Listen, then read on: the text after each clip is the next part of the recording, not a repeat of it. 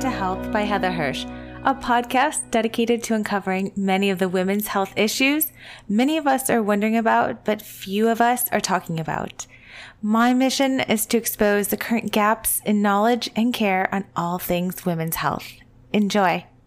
Good morning, my AOWs. Well, if you are an avid listener to the show, number one, thank you. I put a lot of work into this show, you know, getting guests and uh, thinking through some great content, putting this show together for you. But if you're an avid listener, you know that I'm about two days late posting this podcast. Ah, I usually post on Wednesdays, um, but I've had an incredibly busy week.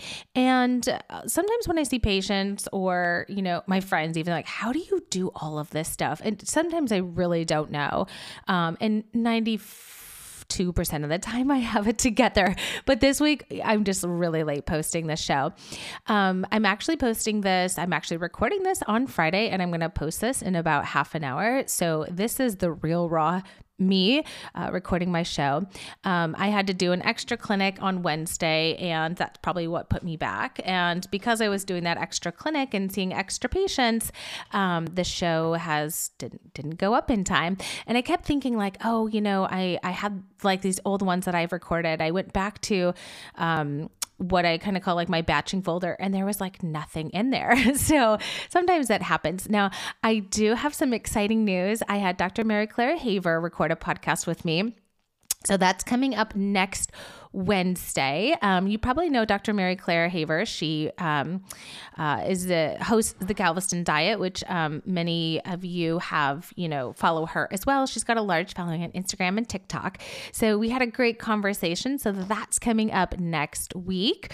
In today's episode, I wanted to talk about three things to make menopause really simple. I've done a lot of podcasts recently on, um, you know, sort of just what's been going on with social media and menopause and lots of different voices jumping in. And that's great. That has definitely some benefits because that means more people are posting about midlife and menopause. More people are weighing in. We've got lay women, you know, journalists, we've got doctors, we've got everyone in between. But the downsides of that is that it starts to really make it really complicated and it doesn't need to be. It really doesn't need to be. Um, if you haven't listened to the last episode I did with Angie Hot and Flashy, she talked about that too about how, you know, whatever community and whatever topic or niche it is, sometimes the more people that are weighing in, the more complicated we seem to make, you know, potentially very easy things. So I don't think menopause is straightforward and or easy, but there are three simple facts to know that can make it very simple. And when you're listening to, you know, either it's gurus or people telling their stories or coaches, if you just keep these three simple facts in mind, I think it really does help separate fact from fiction. So that's the broad topic of today's show. Three simple facts to know to make menopause really simple. All right, before we get into that, first off, just a quick note from our sponsor. It's no secret we talk a lot about genitourinary syndrome of menopause here on the show. So I'm excited to tell you about a non hormonal product I recently discovered, which is the once daily oral omega 7 soft gels from Femininity. These have been shown in clinical studies to help decrease vaginal dryness. Omega 7 is a key component to epithelial tissue, which makes up a significant portion of the sensitive vaginal and vulvar tissue. Not only could you see improvements there, but additional benefits include healthier hair, skin, and nails, relief from dry eyes, plus a healthier digestive tract. I've been using it and I can definitely see and feel the benefits. It's also free of gluten, yeast, sodium, GMOs, wheat, dairy, and other preservatives.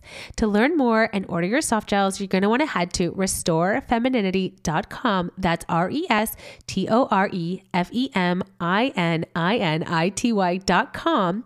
You can also find the link in the description and show notes and also on Amazon. Thank you for sponsoring today's show, Femininity. Ooh, quick coffee break, and I'm back. So, before we get into the three things, I wanted to also quickly update you on some exciting news. Um, in terms of the book, which I talk about a lot here on the podcast, I have a meeting with my writer and my editor. The editor uh, did read the book and said, I love it. Yes, that is such a good news. So that means that there's probably not too much that we need to edit or change. You know, obviously there'll be a few things and read through, but not that the book needs a complete upheaval. That's really great because when writing the book, you know, we Stacey and I, because Stacey Colino, my writer, we wrote the whole thing straight through without anyone reading it. So you turn in like three, four hundred pages, and you're like, I hope this is what uh, they wanted. Now, of course, they have the proposal, which is the basically the outline of it, but you're writing this whole whole book for months, just kind of crossing your fingers. So that's that's really exciting. And second, I got awarded a second grant uh, to create my course for clinicians. So I've been working with Harvard and the CME office to create a course on how to prescribe and manage hormone therapy and so that looks like it got green lighted or it did get green lighted. And so that's coming out in the fall. So if you're a clinician and you listen to the show, that's super exciting. You can DM me on Instagram. I will put you on the wait list um, for that. And you get eight hours of CME credit. If you are a layperson, that means that you have a resource to tell your doctor to go to. All right. So those are the updates in in my world. Three things to know about menopause to make it really simple. The first is just the basic definitions. And you guys listening to the show know this, but again, keep these principles closely in mind. The average age of perimenopause is 47. I think symptoms probably start a little bit earlier, and that's just because you know, doctors aren't writing to the CDC, you know, perimenopause is starting. So I think that in the 40s, symptoms of perimenopause start. The average age of menopause in the United States is 51 and a half, inching closer to 52. So if you just know that, that's really helpful. And if you know those classic symptoms that start around that time, that can be very helpful in terms of making those definitions a little bit more clear. So, menopause, no period for 12 months, an elevated FSH above 35 on two separate occasions in classic symptoms hot flashes, night sweats, vaginal dryness. Knowing that these symptoms can start long before your periods cease is also really important. And they can start in perimenopause. And we know that if they start in perimenopause, that they often tend to go last a little bit longer and um, that, that's just important to know. So just know those basic definitions. Whenever anyone's trying to, you know, either sprinkle, could this be inflammation? Could this be autoimmune? Could this be an allergy? Could this be da da da da da, right? People are always kind of trying to find solutions for us, but common things happen commonly, and 100% of women will go through perimenopause and menopause if they live to a certain age. And knowing that a lot of these symptoms, whether they're classic symptoms or they're vague symptoms, those vague ones being, you know, vertigo, uh, n- nausea, um, aversions to clothes, uh, sensitivities on your skin. Those can be some more vague ones. But knowing that it's commonly the hormonal fluctuation in the menopause transition is going to help lead you from going down a ton of rabbit holes. So just know that 100% of women will go through perimenopause and menopause.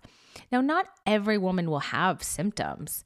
Um, and so in my book, I talk a lot about, which is so exciting because the book is so different than any other content. I've been really kind of keeping that on lockdown and holding it's really hard uh, to do so. But there are women who don't experience symptoms, um, but uh, about, you know, 80% of women do experience symptoms. All right, so that's the point number one that you need to know. Going on to point number two, very simple. Symptoms last on average five to seven years. I always tell my students or my patients, um, anyone really, if they know that fact, that is that is really really important it sets the stage for how how significant the menopause transition is even i kind of always thought that menopause was a siloed event or it lasted a year from when your period started to change to when it had been a year of no periods. And there's this kind of old wise tale that, you know, they kind of last, that symptoms last for that year and then your body goes back to normal. And that's uh, completely untrue. And even if you don't have symptoms, your body does not go back to normal. Estrogen plays a role in so many organ systems. Actually, I take that back. Estrogen plays a role in every organ system in your body.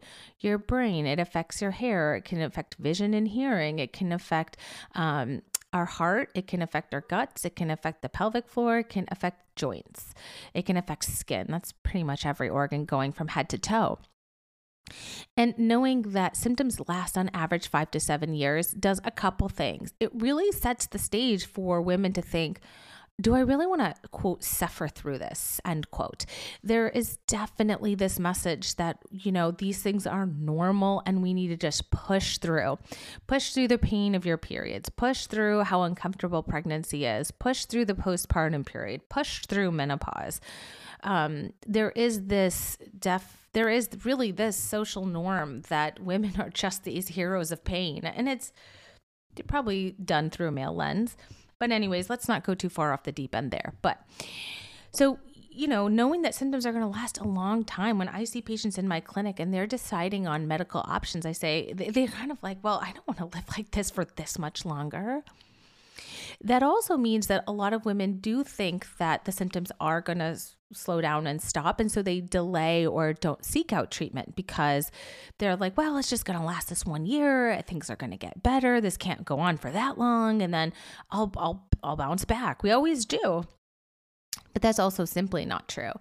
Now, let's take two different scenarios. The first is vaginal dryness, which we call genitourinary syndrome of menopause, or GSM for short, and then hot flashes. Now, these are a little different in terms of um, their their their length. So hot flashes, for example, we know that 10% of women have hot flashes the rest of their life, um, but let's go with the average. About you know 60% of women have hot flashes for a couple years, let's say five years, and then they do tend to go away. Now, we're not exactly sure, but it probably has to do with the receptors in our brain down regulating, sort of saying, okay, you know what, I'm sick of looking for estrogen. I don't think it's coming back your body stops making those receptors that look for estrogen. Those receptors downregulate.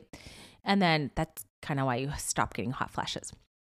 Now, if we take genitourinary syndrome of menopause, which is the lack of estrogen in the vaginal tissue, um, which leads to dryness, an increase in the pH from a more basic pH, sorry, from a more yeah, from a more acidic pH to a more basic pH, um, and then you've got irritation, you've got pain with intercourse. The estrogen's not coming back, and so it's not going to improve. It's not going to revert back to normal. So the pelvic floor is always going to change, whether you have symptoms like hot flashes or not, or if those hot flashes go away, it doesn't mean that your body is back to normal. Let's take an even more sort of abstract one, which is the cardiovascular system. Now, there's plenty of data to show that estrogen is really beneficial for cardiovascular system. We know from the Women's Health Study that women who took estrogen within 10 years of menopause lived longer, on average 3.2 years, and had less cardiovascular disease. Why is that? Well, we know that estrogen is actually a vasodilator. It releases nitric oxide, which dilates the vessels, that gets more blood flow through those coronary arteries, those arteries that feed the heart all its blood. And that's potentially one reason why. Also, we think that estrogen keeps the endothelial lining, that's basically the sheath of the arteries and vessels, really nice and healthy. And that's like pretty much the pipes of your body. They're really important. And uh, we don't necessarily have a plumber that can go in and fix them.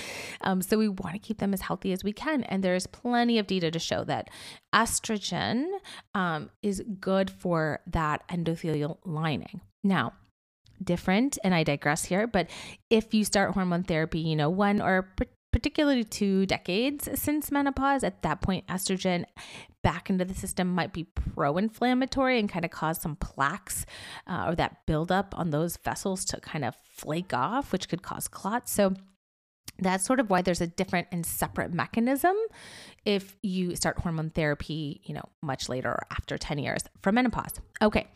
So, what I was trying to say is, I'm trying to say that the body, um, you know, the symptoms last five to seven years, um, so that much longer than people anticipate. And that even after most of those symptoms abate, the body is still very different. Um, it doesn't have to mean like bad. It doesn't mean that you're un- inherently unhealthy, uh, but that the body is different, right? We talked about the pelvic floor, and now we're talking about the cardiovascular system. So estrogen's really protective, and now you really don't have that those protective benefits.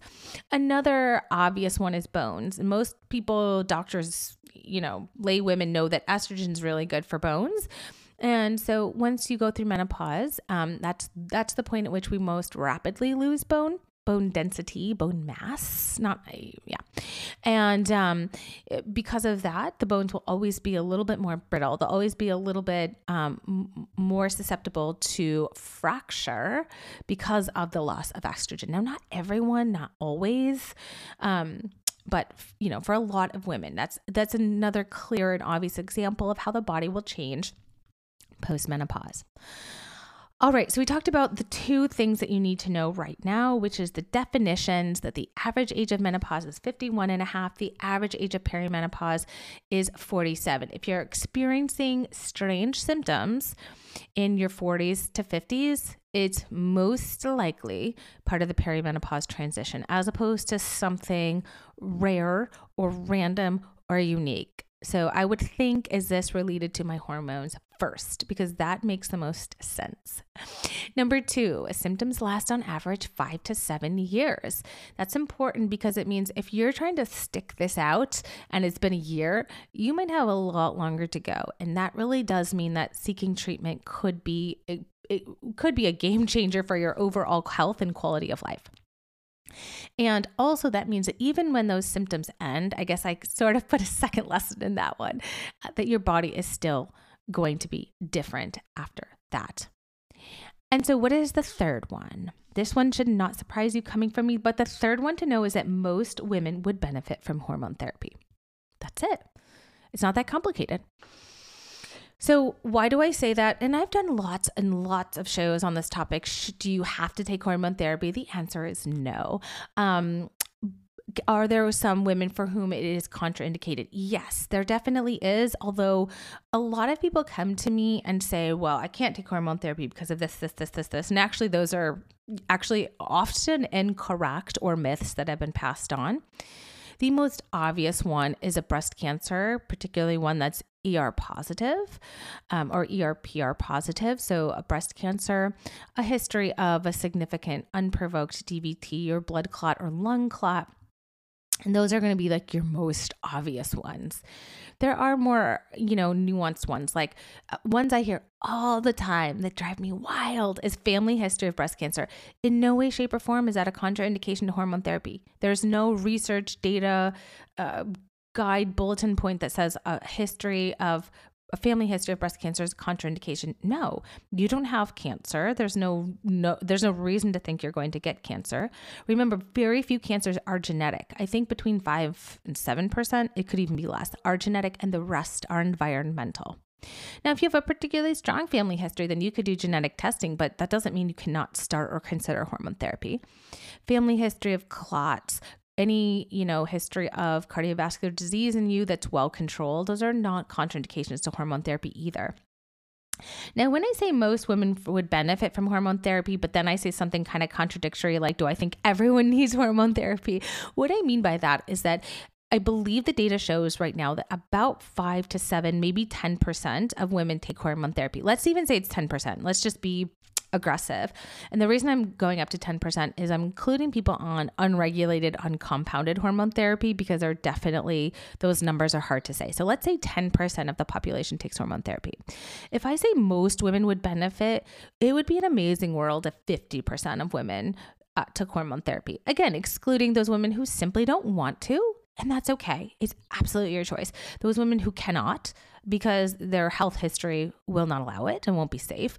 But even if we went up to 50% of women, most women would benefit from hormone therapy. And I know this because I do this every single day. I do this in clinic and I added on another clinic this week, hence couldn't get my show out.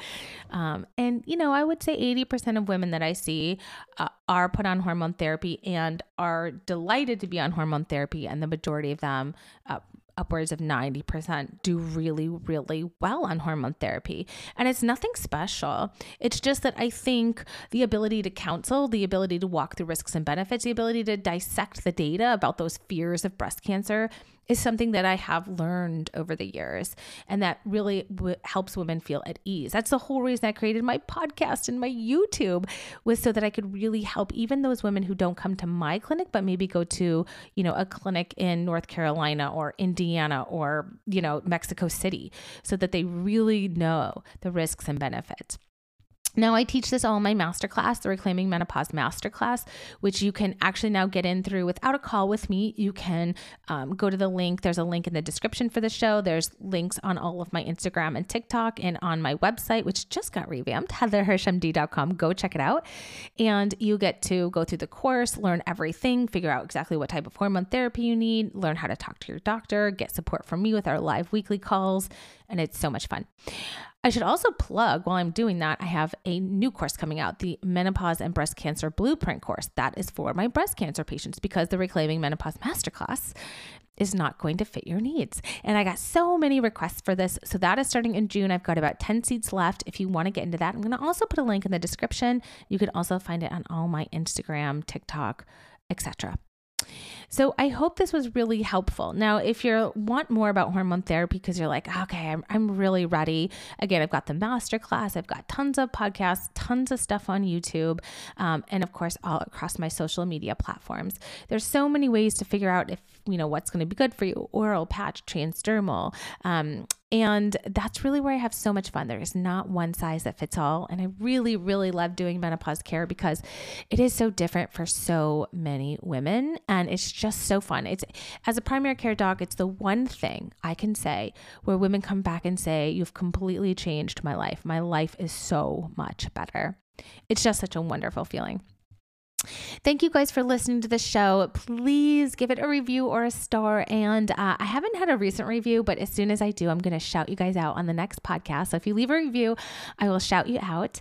And uh, thank you so much. You can also subscribe to my subscribers only show if you want more like in depth raw podcasts with me. That $4 a month also helps to support um, me doing the show and taking time out of my schedule to do this for you guys. I love you guys so much. I really appreciate all your wonderful comments comments. Um, you can go follow me on Instagram or TikTok or Twitter, and I'm at Heather Hirsch MD. And I will see you guys next week. And please give me grace for getting my show out a day late. All right, I'll see you next week. Bye, everyone. If I haven't already done so, thank you, thank you from the bottom of my heart for listening to my show. Consider subscribing so you never miss an episode. Also, if you love the show, your stars or a quick review could really help other women who are searching for information on menopause and midlife around the globe find this show. If you want to work with me, consider the Reclaiming Menopause Masterclass. The link for that is in the description to this show. Thank you again from the bottom of my heart for all your support, and I'll see you next week for a brand new episode episode.